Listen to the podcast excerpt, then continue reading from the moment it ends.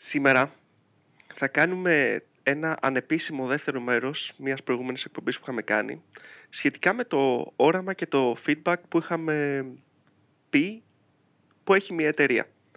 Λοιπόν, και έχουμε φέρει το resident ε, ε, επαγγελματία ε, Scrum Master slash ε, ε, τι άλλο κάνεις τώρα είπαμε; Ας πούμε, ας, πούμε project manager για, Project να τα, manager. Για, να, για να τα καλύψουμε όλα. για να μας πείτε και για να μας πει την άλλη πλευρά. Γιατί εντάξει, το, okay, τώρα το βλέπουμε εμείς σαν προγραμματιστές. Βέβαια, να τονίσουμε και ότι ο Κώστας προγραμματιστής είναι απλά δεν το λέει στους από πάνω το ακόμα. Το, έχει, το κρύβει για κάποιο λόγο για να παίρνει προαγωγές. λοιπόν, Τέχνος. οπότε σήμερα θα συζητήσουμε λίγο την άλλη πλευρά, πώς το βλέπει η εταιρεία και γιατί το κάνει αυτό. Όχι απαραίτητα γιατί είναι σωστό ή γιατί είναι λάθος, αλλά απλά γιατί το κάνει. Οκ.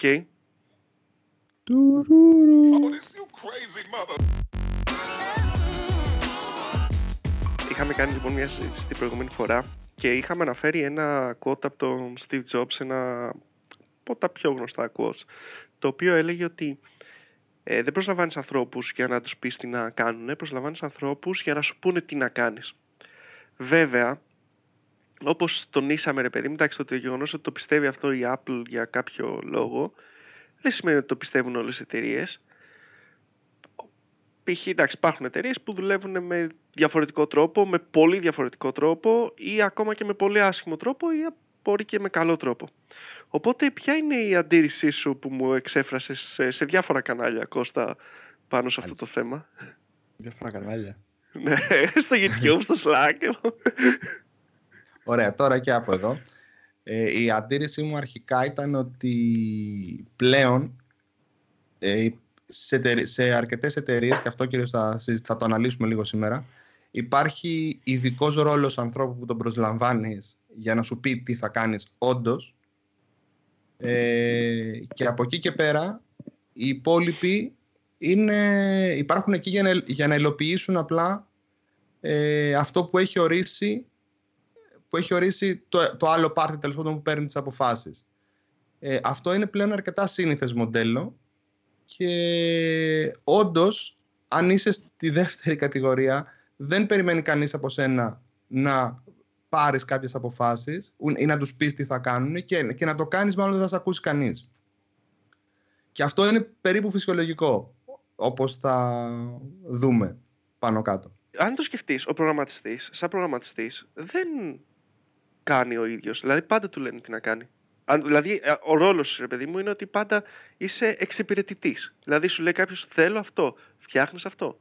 Ε, Ναι, αλλά όταν πρόκειται να λύσεις κάτι, να δώσεις ένα solution, σε μικρότερες εταιρείες ισχύει όντως ότι δεν θα έχεις ένα άτομο να σου ορίσει το solution και ένα άτομο να σου φτιάξει το solution. Αυτό όντως ισχύει σε μικρότερες εταιρείες. Έχεις έναν ή δύο, ή δύο ή πέντε προγραμματιστές και τους λες σαν ομάδα έχουμε αυτό το πρόβλημα, έτσι, το, έτσι ακριβώς, βρείτε μου μια λύση. Σε μεγαλύ... Και εκεί πέρα όντως χρειάζεσαι αυτόνομα άτομα και senior άτομα και άτομα που θα μπορέσουν να σου ορίσουν τη λύση, όχι απλά να γράψουν κώδικα για κάτι. Αλλά σε μια μεγάλη εταιρεία ή σε λίγο μεγαλύτερε, μην πούμε μόνο μεγάλη, σε με- μια μεγαλύτερη εταιρεία ε, μπορεί να έχει solution architect. Έναν ή περισσότερους, έτσι, αναλόγως στο μέγεθος τώρα. Ε, ε, όταν, όταν θα σου έρθει το πρόβλημα, θα πας σε αυτόν ή σε αυτούς τέλος πάντων. Θα τους πεις: Θέλουμε μια λύση. Θα κάτσουν, θα τη σχεδιάσουν τη λύση αυτή και θα την περάσουν στο development. Το οποίο μετά εκεί αρχίζει να δημιουργούνται προβλήματα κατά πόσο έχει λόγο ή όχι στη λύση αυτή. Ε, το expectation έτσι, είναι ότι το development απλά θα υλοποιήσει αυτή τη λύση. Και εκεί φαντάζομαι ότι υπάρχουν και κάποιοι, φαντάζομαι, το ξέρω και από τη δουλειά δηλαδή, ότι υπάρχουν κάποια παράπονα από developers, κυρίως από πιο senior developers, ότι θα μπορούσαν να βελτιώσουν αυτές τις λύσεις με ιδέες που έχουν, αλλά οι εταιρείες δεν τους ακούνε.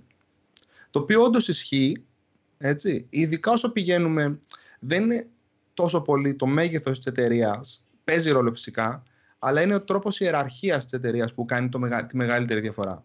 Υπάρχουν δύο βασικά μοντέλα. Η κάθετη ιεραρχία, που οι- οι ρόλοι, ξέρεις, πηγαίνουν ιεραρχικά όπως στο στρατό, ας πούμε, και υπάρχει ξεκάθαρα ποιος είναι ανώτερος και ποιος κατώτερος από κάποιον άλλον, όπου σε αυτές τις εταιρείες συνήθως είναι μεγαλύτερες σε αριθμό, υπάρχει και σαφής ε, όριο μέχρι ποιο επίπεδο, ή μάλλον από ποιο επίπεδο και πάνω υπάρχει δικαίωμα λήψης αποφάσεων ή ξέρω εγώ ορισμού τεχνικών λύσεων και από εκεί και κάτω όχι μόνο δεν υπάρχει αλλά δεν το θέλουν κιόλας. Δηλαδή δεν θέλουν τα κατώτερα επίπεδα να, να, να, ορίζουν λύσεις γιατί αρχίζουν να υπάρχουν προβλήματα στο consistency των λύσεων, στο να κάνει κάθε ομάδα τα δικά της ε, και άλλα διάφορα τέλος πάντων που τα δικαιολογεί κάπως η κάθε εταιρεία. Υπάρχει φυσικά και το πιο οριζόντιο, η οριζόντια ιεραρχία, το approach που κιόλας το agile κάνει favor, έτσι, να έχουμε λίγο πιο οριζόντιο πράγμα, στο οποίο όλη η ομάδα συμμετέχει τόσο στο σχεδιασμό της λύσης όσο και στην επίλυση. Ε, εκεί αυτό λίγο μετριάζεται το, το φαινόμενο. Γι' αυτό και υπάρχει η φήμη τέλος πάντων ότι οι developers είναι λίγο πιο ευτυχισμένοι να δουλεύουν σε οριζόντιες ιεραρχίες. Δεν ξέρω. Φαντάζομαι ότι ισχύει στα, για, στατιστικά. Ε, μεγάλη σημασία σε, στο να διαλέξεις το approach τέλος πάντων για την εταιρεία σου ε, έχει σε πολλές περιπτώσεις, ειδικά στα software houses, ε, έχει το, το approach πώς θα τρέχεις τα έργα σου. Ε, συνήθως, οι εταιρείες που τρέχουν τα έργα τους με το κλασικό project approach, θα πω τη διαφορά που έχουν με το άλλο, συνηθίζουν να είναι πιο ιεραρχικές, κάθετα. Ενώ αυτές που προσπαθούν να πάνε με το product approach, ε, είναι πιο, πιο οριζόντια στην, στην ιεραρχία τους. Όχι πάντα, υπάρχουν και εξαιρεσει Ποια είναι η διαφορά μεταξύ των δύο approaches και είναι πολύ σημαντικό. Ε, σε ένα project approach, έτσι, έχεις τη λογική ότι, ότι έχεις μια ιδέα. Θέλω να φτιάξω κάτι. Ε, όχι απαραίτητα ένα προϊόν, μπορεί να είναι και πολλά προϊόντα. Ε, θέλω να φτιάξω κάτι. Ε, αυτή η ιδέα χρηματοδοτείται. Κάποιος δίνει λεφτά για να φτιαχτεί αυτό το κάτι, το οποίο μπορεί να είναι ένα σύνολο προϊόντων ίσως, έτσι. Μετά φτιάχνετε μια προσωρινή ομάδα υλοποίησης του κάτι, ας το πούμε έργο, να μην το λέμε κάτι, έτσι. Μια, μια προσωρινή ομάδα υλοποίησης του έργου, και αυτό το τονίζω. Ο στόχος αυτής της ομάδας είναι μόλις ολοκληρωθεί το έργο να διαλυθεί. Και αυτό είναι επίσημα στον ορισμό του project ε, από τις μεγάλες μεθοδολογίες project management, όπως το PMI και το PRINCE 2. Ε, και μετά, το τέλος του έργου, αυτό το project ε, να γίνει handover σε κάποια άλλη ομάδα η οποία είναι για business as usual, για operations ε, maintenance, ε, maintenance. Έχει διάφορα ονόματα έτσι, ανά κλάδο και εταιρεία αλλά τέλος πάντων αυτή είναι, αυτό είναι το destiny, αυτή είναι η μοίρα τέλος πάντων το, της ομάδας του project. Ε, και από εκεί προκύπτει και το γεγονός ότι μάλλον ας πούμε λίγο τι είναι το product έτσι, αντιθέτως, γιατί για μένα είναι άλλος τρόπος λογικής, ένα product έχεις τη λογική ότι θα φτιάξω ένα προϊόν το οποίο σχεδιάζεις και το προϊόν και την ομάδα που θα το φτιάξει και θα το συνεχίσει σαν, σαν αυτό το προϊόν να μην πεθάνει ποτέ. Σαν να, είναι, να τρέχει μόνιμα για πάντα. Ακόμα και αν ξέρεις ότι κάποια στιγμή πιθανώς θα αντικατασταθεί από άλλο προϊόν, στο σχεδιασμό σου προσποιείσαι ότι αυτό θα συνεχίζει για πάντα. Τι, τι αλλάζει αυτό στο τρόπο υλοποίησης; Θέλω να σου πω γιατί εγώ έτσι τα σκέφτομαι πάντα. Δηλαδή δεν έχω. Δεν σκέφτομαι. Στον τρόπο, στον τρόπο, στον τρόπο υλοποίησης, αυτό που αλλάζει είναι ότι εκεί πέρα κοιτάς να φτιάξεις μια ομάδα και παράλληλα ένα knowledge base ένα, πάνω στο προϊόν έτσι ώστε η ομάδα να έχει όλα τα, τα skills για να λύσει ε, προβλήματα κοινώς που έρχονται. Και αυτό που σε ενδιαφέρει είναι η γνώση, το knowledge base στην ομάδα να μένει σταθερό, να μην χάνεις γνώση.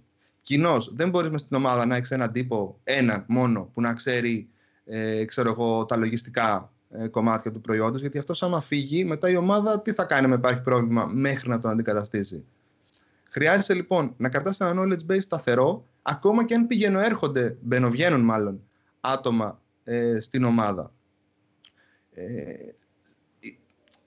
είναι, πίστεψε με και τα δύο approaches είναι αρκετά δημοφιλή. Έτσι. Υπάρχουν εταιρείες που ε, δουλεύουν πολύ το ένα, το ένα approach με τα projects. Κυρίως ε, τα projects σήμερα τα δουλεύουν εταιρείες που έχουν ιδέες που σπάνε σε πολλά products. Κυρίως. Και δεν δουλεύουν με ένα συγκεκριμένο product. Αλλά υπάρχουν πλέον και πολλές εταιρείες τεράστιες κιόλας έτσι, οι οποίες έχουν ένα βασικό product ουσιαστικά και με υποσυστήματα και δουλεύουν τελείως το product approach. Αλλά και αυτές εσωτερικά θα δεις ότι ε, κάνουν κάποια πράγματα με project ε, approach. Στην προηγούμενη εταιρεία που δούλευα είχαν αποφασίσει ότι θα τρέχουν αποκλειστικά project approach. Ήταν τράπεζα η προηγούμενη εταιρεία στην οποία δούλευα. Και θέλω να το κάνουν με agile. Να πω και μια παρένθεση ότι το agile είναι το πιο δύσκολο σενάριο να το εφαρμόσεις σε project approach. Ε, στην εταιρεία που είμαι τώρα, ε, ουσιαστικά κάνουμε μια μίξη. Δηλαδή, ε, έχουμε, έχουμε product approach βασικά, ως βασικό εργαλείο, αλλά όταν έχουμε μια ιδέα ή μια αλλαγή η οποία είναι οριζόντια και θα πιάσει και θα επηρεάσει πολλά products, ε, τότε δημιουργείται, μια, δημιουργείται και ένα project προσωρινά με μια προσωρινή ομάδα η οποία αποτελείται από άτομα των products, έτσι, οι οποίοι ουσιαστικά θα περάσουν την υλοποίηση των αλλαγών του project σε όλα τα επιμέρους products. Οπότε πρακτικά συνδυάζουμε τα δύο approaches. Γι' αυτό το λόγο και, και ο ρόλος ξέρω εγώ, του συντονιστή αυτής της υπόθεσης τον λένε project manager πιο πολύ. Ενώ έχουμε και product owners και υπάρχει περίπτωση που μπορείς να έχεις και διπλό ρόλο. Δηλαδή να είσαι τακτικά product owner σε κάποιο ή κάποια products και προσωρινά project manager σε κάποιο έργο, ταυτόχρονα. Το οποίο είναι συνηθισμένο και, και σε άλλα context. ε, Για πες άλλο. Ναι. Ε, πάντως, ναι, sorry, αυτό sorry, καταλαβαίνω, παιδί μου, ε, αυτό καταλαβαίνω. Ε, σε αυτό που είπαμε, αυτό που είπαμε εμείς ε, στο προηγούμενο βίντεο, ότι έναν developer να τον εμπιστευτείς και να, να του δώσεις και να το πάρει πάνω και να λάβει κάτι, σίγουρα δεν, νομίζω, δεν έχω δουλέψει με αυτό το, το μοντέλο που περιγράφεις, παιδί μου. Εγώ δούλευα σε με product εταιρείες, με ίσως και μικρότερες κτλ. Οπότε, από αυτό που ακούω μόνο, μόνο και μόνο ουσιαστικά, δεν μπορείς μια ομάδα που τη σχηματίζεις ε, με μια λογική για ένα, δύο, τρεις μήνες για να υλοποιήσει κάτι. Δεν νομίζω ότι έχει τη λογική ότι θες να τους πεις, θες να αναλάβουν ownership. Ναι, προφανώς θέλει ένα solution architect να σχεδιάσει ότι θα βάλεις ξέρω εγώ, 5 MQ, ένα Kafka, ένα Apache και τέτοιο και λίγο ξέρω εγώ, Java και θα, θα δώσεις τη λύση. Ε, και είναι αρκετά straightforward η διαδικασία, νομίζω δουλεύει κτλ. Οπότε ξέρεις, δεν κάνει. Ε, αυτό που περιγράφουμε εμείς τουλάχιστον είναι ότι είσαι σε μια εταιρεία, έχεις ένα product, όχι αναγκαστικά μικρή εταιρεία, έχεις products ή διάφορα κομμάτια ναι. και προσλαμβάνεις ανθρώπους για να σου.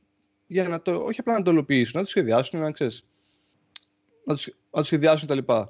Να το προσέχουν, όπως λέω και εγώ. Αλλά νομίζω η, η βασική λέξη είναι το ownership σε αυτό το κομμάτι. Δηλαδή ότι ο developer και ο οποιοδήποτε ε, άνθρωπος που δουλεύει σε αυτό το project έχει το ownership του project. Γιατί ουσιαστικά με το μοντέλο περιγράφηση δεν νομίζω ότι κάποιος είναι εύκολο να πάρει ownership σε αυτό που κάνει. Δηλαδή, αν εγώ ξέρω ότι θα δουλεύω κάτι 6 μήνες και σε 6 μήνες πρέπει να το παραδώσω και τελείωσε, εντάξει, δεν θα το, δεν θα το νιώθω και δικό μου. Θα, επαγγελματικά, από επαγγελματισμό θα το έκανα προφανώς σοβαρά και θα το υλοποιούσα σαν να είναι ξέρεις, ε, το project της ζωής μου. Αλλά εφόσον ξέρω ότι τελειώσει, δεν θα υπήρχε κάποιο δέσιμο ότι αυτό το project ξέρεις, δεν το δω να μεγαλώνει ή θέλω να δω να κάνει scale.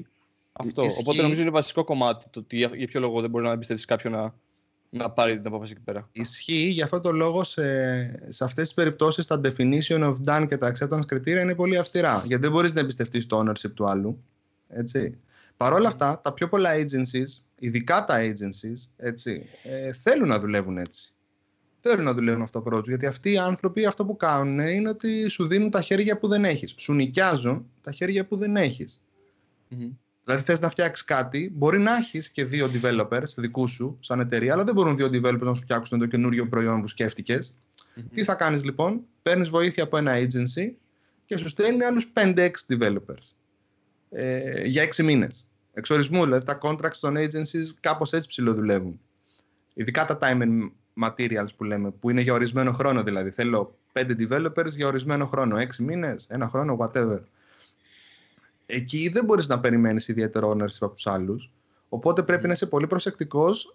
Οι εσωτερικοί developers που έχεις να κρατήσουν το ownership ό,τι χρειαστεί τέλος πάντων το knowledge και ταυτόχρονα ότι τα άτομα του agency θα κάνουν τη δουλειά τους όπως πρέπει. Γι' αυτό πρέπει να ορίσεις πολύ προσεκτικά definition of done, τι είναι done, τι δεν είναι, acceptance κριτήρια φυσικά, πότε το δεχόμαστε κάτι για να πάει production, πότε όχι και, και, και τα λοιπά.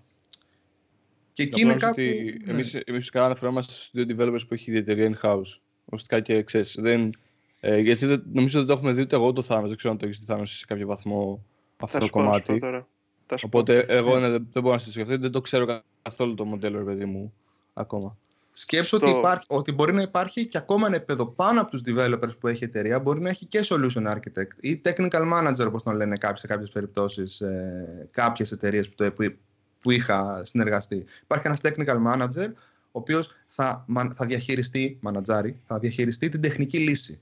Οπότε θα σου πει, ε, ε, για να λυθεί αυτό το πρόβλημα πρέπει να κάνουμε αυτό. Τι έχουμε, Α, έχουμε ήδη δύο developers. Ναι, δεν φτάνουν όμως. Οπότε, στους δύο developers που έχουμε, θα πρέπει να προσλάβουμε και πέντε από ένα εξωτερικό agency και άλλον έναν, ξέρω εγώ, επειδή θέλουμε να το τρέξουμε με, με ένα συγκεκριμένο CMS, λέω εγώ τώρα με Liferay, και έναν consultant από, από το συγκεκριμένο CMS για να μπορέσει να τα δέσει όλα μαζί.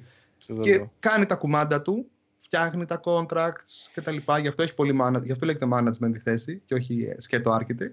Έτσι. Προσλαμβάνει ό,τι χρειάζεται να προσλάβει αριστερά-δεξιά, τους δένει όλους μαζί σε μια ομάδα, το βαφτίζει και project για να έχει νόημα κάτι να τους δένει και το τρέχει αυτό μέχρι να τελειώσει. Ε, νομίζω, νομίζω ότι το, η βασική διαφορά στο συγκεκριμένο πράγμα είναι περισσότερο product-based project-based εταιρείες παρά μικρές μεγάλες. Σωστά. Και θα, θα στο έλεγα πριν αυτό το πράγμα γιατί ήταν ένας φόβος μου. Ήταν ένας φόβος μου γιατί μέχρι πρώτη εγώ δεν είχα δουλέψει σε μεγάλη εταιρεία. Είμαι πολύ φρέσκος δηλαδή στο αυτό το, σε αυτό το περιβάλλον, ας πούμε έτσι. Και, και είχα κάποιους φόβους. Αλλά δεν είναι, δεν είναι έτσι, γιατί όταν μιλάμε, για, όταν μιλάμε για product, όταν μιλάμε ότι είμαστε όλη μια ομάδα, δεν υπάρχει κάποιος εξωτερικός άνθρωπος. Δεν υπάρχει δηλαδή κάποιος εξωτερικός πελάτης που πρέπει να τον ικανοποιήσουμε και πρέπει να τον αντέψουμε και πρέπει να του φερθούμε με ένα συγκεκριμένο τρόπο μιλάμε κατευθείαν, ξέρω εγώ, έρχεται το marketing, σου λέει αυτό και αυτό. Του λες εσύ, κοίταξε, αυτό που μου ζητάς μπορεί να γίνει έτσι και έτσι και έτσι στο χρόνο που θες. Καταλαβαίνει ο άλλος ότι είμαστε στην ίδια ομάδα, ή τουλάχιστον θα έπρεπε να το καταλαβαίνει αυτό, και είμαστε ε, και πηγαίνουμε, πηγαίνουμε με τη λογική βρες μου λύση. Όχι θα σου πω εγώ τη λύση. Και ε, μάλιστα υπάρχει κοινοτροπία από την εταιρεία, από την εταιρεία που δουλεύω που είμαστε σε φάση, που είναι σε φάση ε, στους junior developers, παιδιά πείτε τι θα κάνουμε, πείτε, πείτε, πείτε τη γνώμη σας για αυτό το πράγμα. Μην τα αφήνετε έτσι.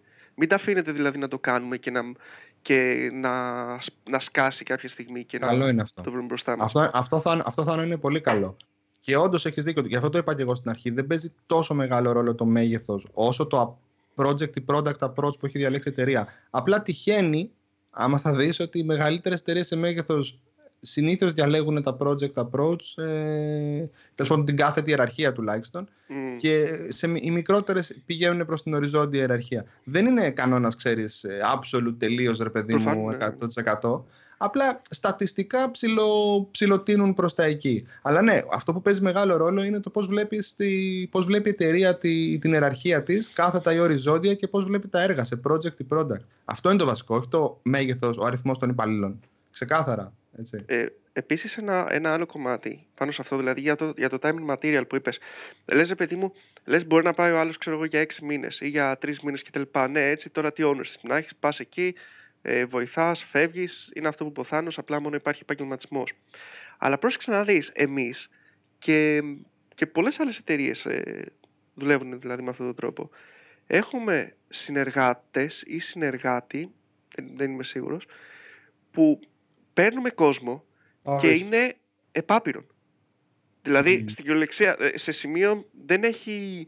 Δεν σε, δεν σε παίρνουμε για έξι μήνες, σε παίρνουμε, σε παίρνουμε από, δηλαδή, έχουμε το συνεργάτη μας, μας στέλνει developers και είναι για πάντα.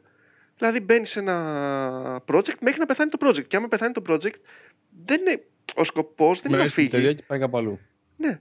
Έχω δει εγώ κόσμο ε, στην προηγούμενη δουλειά, στην τράπεζα που δούλευα, οι οποίοι ήταν έτσι από agency με εξάμεινα συμβόλαια και δουλεύανε εκεί 6 χρόνια. Όχι, ναι, δεν, δεν νομίζω ότι εντάξει, το εξάμεινο μπορεί να είναι λόγω των policies και των process που έχει ναι, η τράπεζα, αυτό. αλλά το ότι είναι 6 χρόνια και ότι μπορεί από την αρχή να σου πούνε ότι θα μπορεί να πας 6 χρόνια, Ε, ο άλλος ναι. μπορεί να νιώσει κάποιο ownership. Και δηλαδή δεν είναι αναγκαστικό ότι πάει και θα είναι. Υπάρχει, υπάρχει, υπάρχει ownership στις περιπτώσεις όπου το agency είναι εξειδικευμένο σε κάποιο, σε κάποιο domain. Δηλαδή, αν υπάρχει agency το οποίο αναλαμβάνει τραπεζικά έργα, ε, που πάνω κάτω έχουν κάποια κοινά πράγματα, εκεί θα δεις ότι υπάρχει ownership. Δηλαδή, έρχεται ο άλλος και ήδη ξέρει έχει κάποια πράγματα και σου λέει, κάτσε, αυτό το ξέρω. Ναι, έτσι.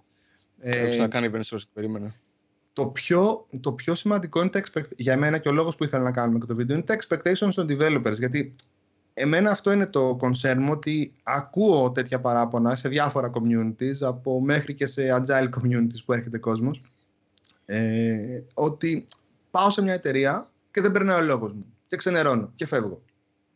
Γιατί νιώθω ότι δεν είμαι σημαντικός εκεί, δεν με αντιμετωπίζουν, δεν με παίρνουν στα σοβαρά. Ε, και πλάκα πλάκα το έχω ακούσει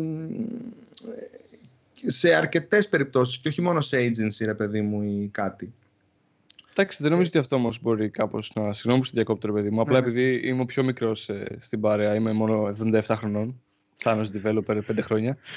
ε, και θυμάμαι, ρε παιδί μου, τον εαυτό μου πριν από 4-5 χρόνια σαν ε, junior γιαουρτάκι developer που προσπαθούσα να πείσω το Θάνο να κάνουμε πράγματα, ξέρω εγώ, και του λέω πρέπει να βάλουμε GraphQL σε cluster. Και μου λέει, τι λες ρε, είσαι τρελός, ξέρω Και έλεγα, γιατί να παίρνει αυτό που Όχι τόσο ευγενικά. Γιατί... Όχι τόσο ευγενικά, ναι. Ε, να βάλουμε Node.js. Γιατί να βάλουμε Node.js, ξέρω. Και λέω, γιατί να μην γίνει αυτό που θέλω. Ναι, αλλά τώρα μετά από ρε παιδί μου, ξέρεις, πέντε χρόνια, καταλαβαίνω ότι θα είναι σιάδικο. Όχι. Ε, καταλαβαίνω, παιδί μου, ότι ξέρεις, δεν είναι η αποφάση που θα πάρεις μέσα σε μια εταιρεία με τη λογική ότι τι είναι πιο hype, τι είναι πιο sexy, θα το βάλουμε. Αλλά αυτά τα expectations του developer δεν μπορείς να τα καλύψεις, ό,τι και να κάνεις. Δεν ξέρω αν καταλαβαίνεις το, το argument μου. Ναι, ναι συμφωνώ απολύτως. Και ειδικά σε περιπτώσεις όπου είσαι agency και υπάρχει πελάτης, ε, πελάτης ενώ με τεχνικό τμήμα. Έτσι. Ναι. Εκεί δεν έχεις καταλάβει μόνο και τι πας να κάνεις. Δηλαδή, αν ε, πας ναι. σαν, σαν, σαν agency και πας σε έναν πελάτη και περιμένεις να αλλάξει όλο το stack, ρε παιδί μου, πιθανόν να μην είσαι στην κατάλληλη εταιρεία για κάτι τέτοιο. Έτσι. Δηλαδή, Από ό,τι καταλαβαίνω και εγώ τουλάχιστον. Σωστά. Δηλαδή, σωστά. Πας για να γράψεις κώδικα. Ακριβώς. Ακριβώς. Και δεν είναι απαραίτητος καλό ή κακό. Αυτό ήθελα να καταλήξω. Είναι, ψηλο... Ε, είναι ψη... Ναι, αυτό. Είναι ψηλοφυσιολογικό για κάποιες εταιρείες, ανάλογα με το μοντέλο που δουλεύουν. Είναι φυσιολογικό ε, να, να μην πολύ λαμβάνουν ε, υπόψη τους ξέρω εγώ κάποια πράγματα κάποια πράγματα και κάποια άλλα όχι ή να τα φιλτράρουν τέλος πάντων από κάποιο πρίσμα. Σίγουρα μπορείς να προτείνεις πάντα πράγματα και αυτό είναι καλό να το κάνεις, έτσι. Απλά να μην το παίρνεις κατάκαρδα όταν δεν περνάει το δικό σου τέλος πάντων, να το πω έτσι. Κάποια στιγμή να καταλάβει, νομίζω. Αυτό είναι το βασικό, ρε παιδί μου. Όταν ε, ναι. ε, κάποια στιγμή να καταλάβει για ποιο λόγο ξέρει, με έχει αποφάσει υπάρχουν κτλ. Μπορεί και να ήταν λάθο, αλλά ναι. δεν ξέρει αυτό που το context που έχει ο άλλο και βλέπει, παιδί μου, αυτό που βλέπει εκείνη τη στιγμή. Ε, ένα με, ε, μεγάλο λάθο αυτό που γίνεται, που δεν βάλουμε Node.js, για πες. Ε, όχι, όχι, πέρα, πέρα από αυτό, που βάλαμε Node.js. ε, ε, τότε.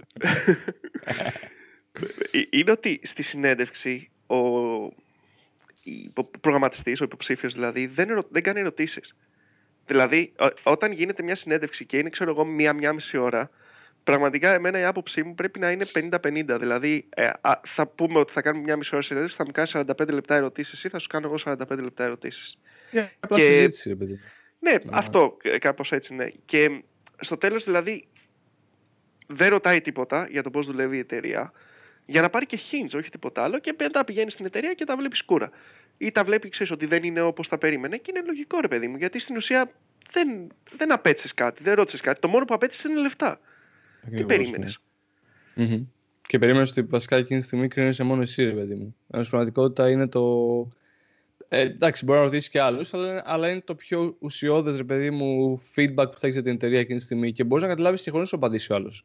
Δηλαδή, άμα δεν είναι κανένας, ξέρω, ξέρω, δεν έχει κανένα extreme καρίσμα, ρε παιδί μου, να μιλάει και να σε πείθει, ξέρω εγώ, ότι στο Everest τώρα έχει λάβα, π.χ., ρε παιδί μου, ε, μπορείς να καταλάβεις ότι κάτι που σου λέει δεν είναι κάτι δεν πάει καλά, κάτι ξέρεις, ε, μπορείς να της απαντήσεις να καταλάβεις ότι κάτι δεν στέκει, ότι κάτι ναι. δεν είναι ok. Ή Οπότε δεν χρειάζεται καν να σου πεις τα ίσια ότι ξέρεις, ναι, μην έρθεις, υπάρχει πρόβλημα. Γιατί δεν θα το πει πιθανόν αυτό, έτσι. Μια φορά το έχω αυτό μόνο το πράγμα. Να το πει κάποιος σε συνέντευξη, μην έρθει, ναι. πρόβλημα. σωστό, σωστό. Τίμιο, τίμιο.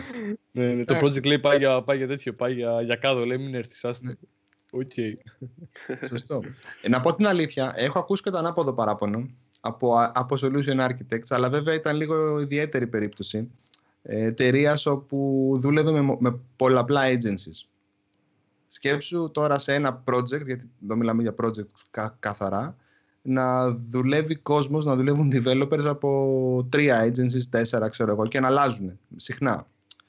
Ε, αυτοί στο συγκεκριμένο project είχαν αποφασίσει να χρησιμοποιήσουν ένα συγκεκριμένο stack κυρίως για να το δέσουν με κάποιο άλλο project στο μέλλον ή κάποια άλλα. Έτσι. Αλλά κάθε senior developer από κάθε agency που ερχόταν πήγαινε να κάνει challenge στο stack. Συνέχεια. Και μου έλεγε άλλος ότι έχω γράψει, μου λέει, έχω γράψει, μου λέει μια απάντηση και είμαι ναι. Και Βγάζω το χαρτό σε ένα. Λοιπόν. το 3, αυτό θέλω να αλλάξει το ORM. Ναι. Λοιπόν, το ORM το έχουμε επιλέξει για το τέτοιο. Ναι, αυτό, αυτό ακριβώς. Εντάξει. Δεν το λέω τώρα ότι είναι κανόνας και αυτό το πράγμα. Και εγώ μια φορά το έχω ακούσει, αλλά συμβαίνει και αυτό. Ε, μου ακούγεται πολύ λογικό στο αλήθεια. Δηλαδή με το που είπες, ρε παιδί μου, senior developer ε, από πολλά agencies και. Μου φαίνεται ότι. και είναι νομίζω και μια ηλικία συγκεκριμένη, ρε παιδί μου, που έχεις πάρει το seniority και ξεκινάς να κάνεις challenge στον πλανήτη, ξέρω εγώ. Οπότε μου ακούγεται λογικό το ότι θα κάνεις challenge σε τις αποφάσεις. Αλλά νομίζω ότι είναι πάλι θέμα επιλογής, ρε παιδί μου. Άμα πας και δουλέψεις σε ένα agency που θα σε πηγαίνουν σε clients, ε, δεν είναι και επαγγελματικό. Ε, ε, δεν θα πας να κάνεις challenge τα πάντα, ρε παιδί μου. Άμα δεν είναι bottleneck και αν δεν είναι πρόβλημα, δεν είναι αυτή τη στιγμή η δουλειά σου να κάνεις challenge αυτή τη λύση. Δεν ξέρω άμα. Ε, Αυτό ήταν δηλαδή, το είναι, είναι, είναι θέμα επιλογής. Ναι. Δηλαδή, άμα δεν, δεν, είσαι, δεν είσαι πάρει μια εταιρεία σε ένα product το οποίο είναι δουλειά σου να κάνεις challenge τα πάντα ώστε να βελτιωθούν, σε έχουν πάρει σαν senior ώστε να υλοποιήσεις κάτι πιο γρήγορα και πιο σωστά από ανθρώπους με μικρότερη expertise. Okay. Οπότε το να κάνεις λίγο challenge, αυτό ήταν αυτό που είπα πριν, παιδί μου, θα προσπαθήσω επαγγελματικά. Δεν θα έχω το ownership, αλλά επαγγελματικά, ρε παιδί μου, και θα προσπαθήσω να, να πάρω τις αποφάσεις με βάση το context που έχω. Αυτό ήταν το, το κομμάτι του, του επαγγελματισμού. Θεωρώ ότι δεν πρέπει να κάνεις challenge τα πάντα απλά για, την, ναι. ε, ξέρεις, για να γίνει το challenge. Συμφωνώ. Αυτό πάνε σε ένα meetup και ξεκινά και πες, ξέρω εγώ, το Docker δεν είναι έτοιμο κτλ. Για... Ναι, Αλλά πήγαινε στο meetup, πες Γιατί δεν βάζετε όλοι παντού Docker, έτσι. Ναι. Όλοι πήγαινε σε, ένα meetup, ναι. Τώρα να πας στην εταιρεία για να λύσει τέτοια πράγματα. Ε, απ' την άλλη, και αυτό που είναι σημαντικό να πούμε είναι ότι θα έπρεπε όλες οι εταιρείες να έχουν έναν τρόπο τουλάχιστον εσωτερικά, αν όχι το agency προς τον πελάτη, αλλά εσωτερικά μέσα στο agency ή οπουδήποτε τέλος πάντων, να υπάρχει ένας τρόπος να φιλτράρονται απόψεις γνώμες κτλ. Να δίνεις την ευκαιρία ε, στους άλλους, στον κόσμο, στους υπαλλήλους που έχεις να σου πούνε κάτι και να μπορείς εσύ εντάξει να τους εξηγήσεις γιατί, δε, γιατί δεν θα γίνει κτλ. Είναι αλήθεια ότι πολλές φορές αυτό δεν γίνεται και κακώς δεν γίνεται γιατί δεν υπάρχει χρόνος να κάθομαστε να εξηγούμε στον κάθε developer γιατί δεν μπορούμε να κάνουμε τα πάντα. Αυτή είναι η δικαιολογία από όλες τις εταιρείες σε όλα τα context της. Ε, οπότε από εκεί απάνω και μετά είναι σαν να του λες του αλλού σταμάτα να έχει ιδέε. Είναι, αυτό είναι κακό. Ξεκάθαρα. Δεν το συζητάω και δεν έχω δηλαδή, καμία αμφιβολία εδώ. Πρέπει να υπάρχει ένας τρόπος και να προσπαθούν όλες οι εταιρείες να δίνουν λόγο στον κόσμο. Ε, τώρα ότι αν γίνεται, κατά πόσο γίνεται και τι πρέπει expectations να έχεις εσύ από κάθε εταιρεία που πας, αυτό είναι άλλο κουβέντα. Και για αυτό που αναλύσαμε νομίζω μετά στο βίντεο εκείνο, ότι ουσιαστικά είναι το feedback, ρε παιδί μου, και το feedback space, πώς πρέπει να δομηθεί για να ληφθεί υπόψη. Ναι. Γιατί νομίζω είναι ακριβώς το, το, επόμενο κομμάτι από όλα αυτά που πούμε, νομίζω είναι πραγματικά το feedback και το πώς θα πάρεις το input κάποιου για να συζητηθεί. Ωραία, οπότε τώρα κάναμε ένα, κάναμε ένα βίντεο που, το, που το, το prequel και το sequel είναι ένα βίντεο πάλι. Ναι, δηλαδή, κάναμε loop ε, του όλου. βασικά.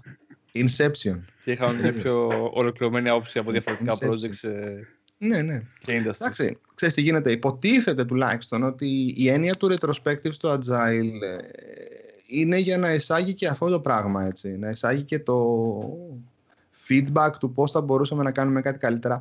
Εγώ, ας πούμε, όταν έκανε retrospective σε τελείως project approach, ε, δεν τα περιόριζα στην ομάδα μου. Έτσι. Έφερνα μέσα και τους solution architects που είχαν ορίσει την, την, την κουβέντα. Γιατί εφόσον είναι μέρος της λύσης, την ορίσαν, όχι είναι μέρος της λύσης, την δεν ήταν μέρος της ομάδας, αλλά ήταν μέρος της λύσης. Κάνω observe όμως το πώς πάει, δηλαδή είναι, είναι πρόσωπο. Εγώ σας κραμάστερ τους ψιλομπρίζω να κάνουν observe και να παρακολουθούν. Τώρα το κατά πόσο λαμβάνουν... Πόσο κοντά είναι ουσιαστικά στη λύση. Τη βλέπουν να αναπτύσσεται, τη βλέπουν να... Το, το bottlenecks που δημιουργήθηκε από τη λύση τους. Ε, να σου πω την αλήθεια, χωρίς το feedback loop δεν θα τη βλέπανε. Δηλαδή, εκεί είχε και νόημα λίγο, ε, έστω και σε τέτοια δομή, είχε νόημα κάποια agile practices, γιατί και βοηθήσανε μέσω των retrospective αυτούς να έχουν visibility ε, σε αυτό το πράγμα, αλλά βοήθησε και την άλλη ομάδα, γιατί όντως η λογική του project ήταν αυτή, να φτιαχτεί ένα μικρό προϊόν τέλος πάντων και να δοθεί σε ένα operation team, έτσι, σε ένα maintenance. Ε, αυτό που αλλάξαμε με το Agile, γιατί παλιά δεν το κάνανε έτσι, ήταν ότι πλέον το maintenance team έπαιρνε κάθε increment. Από το MVP, το πρώτο increment, ε, δηλαδή έβγαινε production, πήγαινε στο maintenance και όπως και κάθε increment μετά. Οπότε είχαν όλες, όλοι οι εμπλεκόμενοι είχαν άμεση επαφή με τα προβλήματα που δημιουργούσε η λύση που, οι λύσεις που περνάγαμε. Δηλαδή και το maintenance κατευθείαν έλεγε ότι παιδιά αυτό δεν γίνεται γιατί άμα, άμα κάνει indexing κάθε δύο ώρες δεν μας βολεύει, θέλουμε κάτι άλλο ας πούμε. Και το ναι, βλέπαμε επί τόπου. Δεν περιμέναμε να τελειώσει το έργο, να πάει και να το δούμε μετά. Λοιπόν, να το κλείσουμε. Βεβαίως. Δεν μ' το σκοπό τόση ώρα. Τέλεια. Κάποια στιγμή να το κάνω. Θα... το κάνει